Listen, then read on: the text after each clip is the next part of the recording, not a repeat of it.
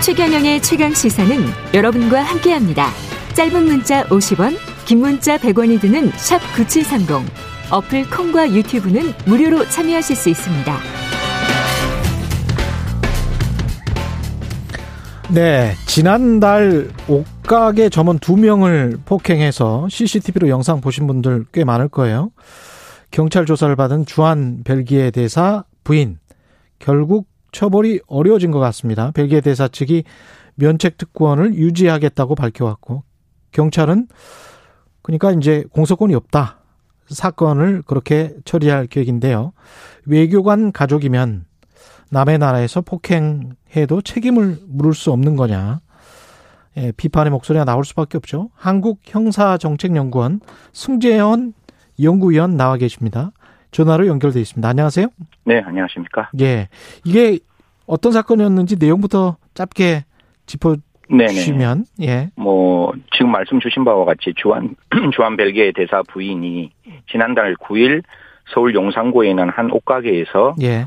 직원의 이제 뒷머리를 때리고 이를 음. 말리던 다른 직원의 뺨까지 때렸습니다. 예. 그래서 수사를 좀 받아야 되는 거 아니냐라고 음. 이야기했는데 뭐 건강 문제로 병원에 입원했는 상태였고 예. 그 벨기에 대사관 측에서는 이 건강이 회복되면 조사에 성실히 임하겠다. 이런 불미스러운 일이 잘 해결됐으면 좋겠다라고 해서 대사 부인이 이제 조사는 받았습니다. 그래서 사실 저는 이게 단순 폭행이면 그 피해자에게 진정 어린 사과와 충분하고 완전한 보상을 하면 이 자체로 뭐 반의사 불벌죄라서 공소권 없음으로 사건이 종결될 수 있는 가장 좋은 상황이었음에도 불구하고 벨기에 대사 측에서 면책 특권을 주장함으로써 사실 피해 회복이 이루어지지 않는 상황에서 면책 특권으로 대한민국에서는 더 이상 재판 관할권이 없기 때문에 공, 저, 공소권 없음으로 사건을 종결할 수밖에 없는 상황이 도래했습니다.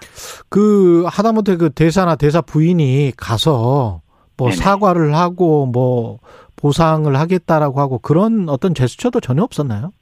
그러니까요. 저도 뭐 경찰 쪽에서 그런 예. 얘기가 있었으면 분명히 이야기를 했을 건데 음. 이게 우리 비엔나 협약이 이제 다자 조약이에요. 61년에 맺어졌고 그 다자 조약에 따르면 결국 그 37조의 가족까지 이제 면책특권의 대상이 되고 있기 때문에 예. 이러한 면책특권의 범위에 해당되는 것이고 다만 이 빈 협약이 만들어진 가장 큰 이유는 기본적으로 양국 간의 우호 정신을 위해서 이 빈 협약이 만들어졌습니다. 사실 각 나라마다 헌법과 사회제도가 다름에도 불구하고 그 공간의 어떤 직원들의 업무의 효율성을 위해서 만들었지 이게 결코 그 개인의 이익을 위해서 만들지 않았다 면책특권이 주어지지 않았다라고 그 법에서 분명히 밝힘에도 불구하고 예.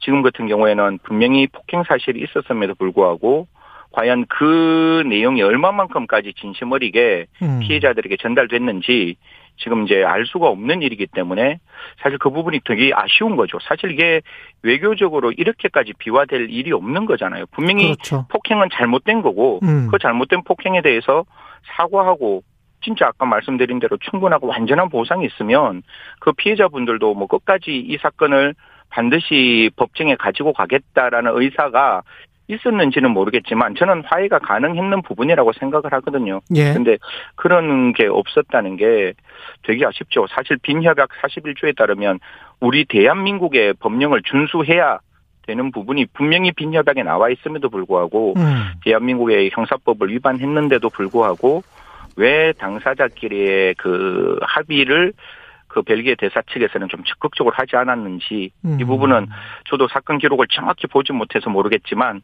참 아쉽다.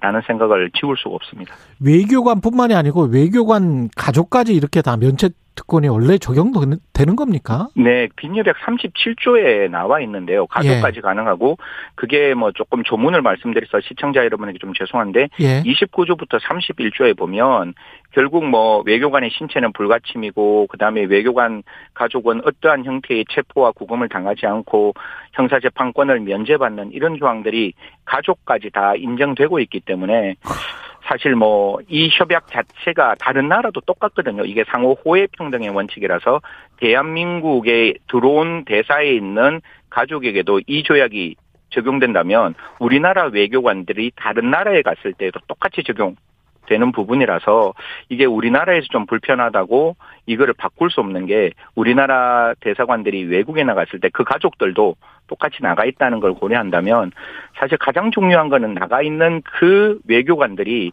대한민국을 대표한다고 생각하고 절대로 불법을 저지르지 않아야 되는 건데 벨기에 쪽도 똑같은 거잖아요. 네. 그 벨기에 대사관에 있는 부인은 사실상 우리가 아그레망이라는 걸 받아서 의전에서는 대사는 그 나라 대통령과 유사한 의전을 받고 있다면 조금 더 그런 부분에 대해서 신중했어야 되는데 그런 부분이 신중하지 못했다라는 점은 분명히 지적할 수 있다 이렇게 말씀드리겠습니다. 그러니까 유엔 본부 있는 저 미국 같은 경우도 뉴욕에서 교통법칙금을 뭐 거의 뭐 수백억이 들더군요. 네네. 외교관들이 교통법규 위반하고 돈은 전혀 내지도 않더라고요. 범칙금. 그러니까 이게 우리나라도 이제 한 5년 정도 외교관의 불법 그 행위를 찾아봤는데 한 예. 65건 정도가 나오더라고요. 예. 그래서 뭐 특정 외교관에서 나온 내용이기 때문에 제가 뭐 그 대사관은 이름은 조금 생략하도록 하겠는데 예. 지난 3월에는 이제 그 자동차 사고가 일어났어요. 예. 근데 그 대사관 직원이 그냥 흔히 우리가 말하는 뺑소니 를 음. 했는 경우도 있고 음주 운전을 했을 때 이게 면책 특권에 들어가요. 그러니까 아. 음주 측정 거부를 할 수가 있는 거예요.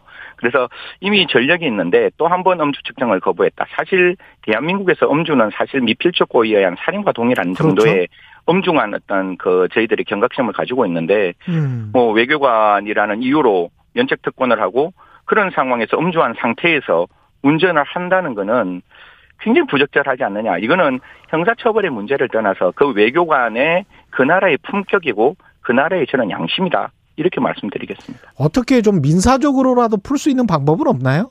이게 민사 31조에 보면 예. 이게 공적 업무 이외로 행한 소송은 가능은 해요. 예. 가능은 한데 이게 제가 조금 죄송스러운 말씀인데 22조에 보면 공간 지역 그 공간 지역에서는 비품 또 기타 재산 공간의 수동 수단들은 강제 집행의 대상이 안 되는 거예요. 그래서 제가 피해자분들한테 민사소송 예. 제기하세요라고 말씀드리고 싶어도 음. 결국 민사소송 승소 판결하고 난 다음에 강제 집행할 재산이 없으면 사실 그분들한테 또 하나의 부담을 드리는 거거든요. 예. 그래서 저는 이 부분에 대해서는 벨기에 측에서 만약에 민사소송에 응해서 성소 판결을 받아도 강제 집행이 안 되면 대한민국에 있는 피해자 보호 기금이라도 좀 적극적으로 좀 동원해서 대한민국이 이 피해자를 보호해야 되는 거잖아요. 음. 결국 벨기에 측에서 보호하지 않는다면 우리나라 국민 대한민국이 보호해야지 누가 보호하겠느냐. 그래서 대한민국이 좀 전향적으로 뭐 음. 피해자 보호 기금도 조금 고려했으면 어떨까라는 생각은 아. 하게 됩니다.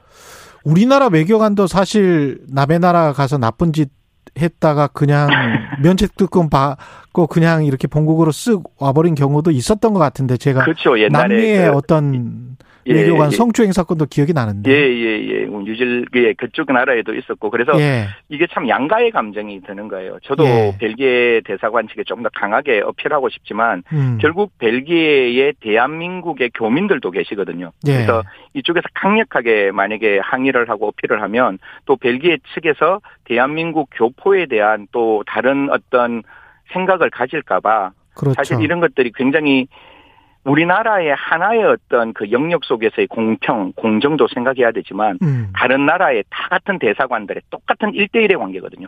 호혜평등이기 그렇죠. 때문에. 예. 그래서 이런 부분 때문에 조금 외교부나 아니면 사정당국에서 이 사건 처리할 때 조금 피해자 입장에서 음. 적극적으로 죄송합니다. 화해를 받을 수 있는 좀 조치를 조금 취하지 않는 게 조금 아쉽다라는 생각을 합니다. 사실 뭐 지금 같은 경우에 저한테 많은 질문이 왔는데요. 예. 뭐이 경우에 본국으로 송환하는 걸 요청하거나 아니면 뭐 추방하거나 뭐 이런 음. 경우도 있는데 이게 그렇게 쉽지는 않아요. 이게 뭐 알겠습니다. 뭐 벨기에 대사 벨기에 측에서 이 대사와 대사 부인을 국내로 뭐 조기 음. 송환할 수도 있고 우리가 벨기에 대사 부인을 폭행죄로 추방할 수도 있는데 예, 시간이 다 이런 됐습니다. 형태, 예, 이런 어떤 형태의 극단적인 것보다는 지금이라도 벨기에 대사 측에서는 좀 화해를 했으면 적극적으로 피해 회복을 했.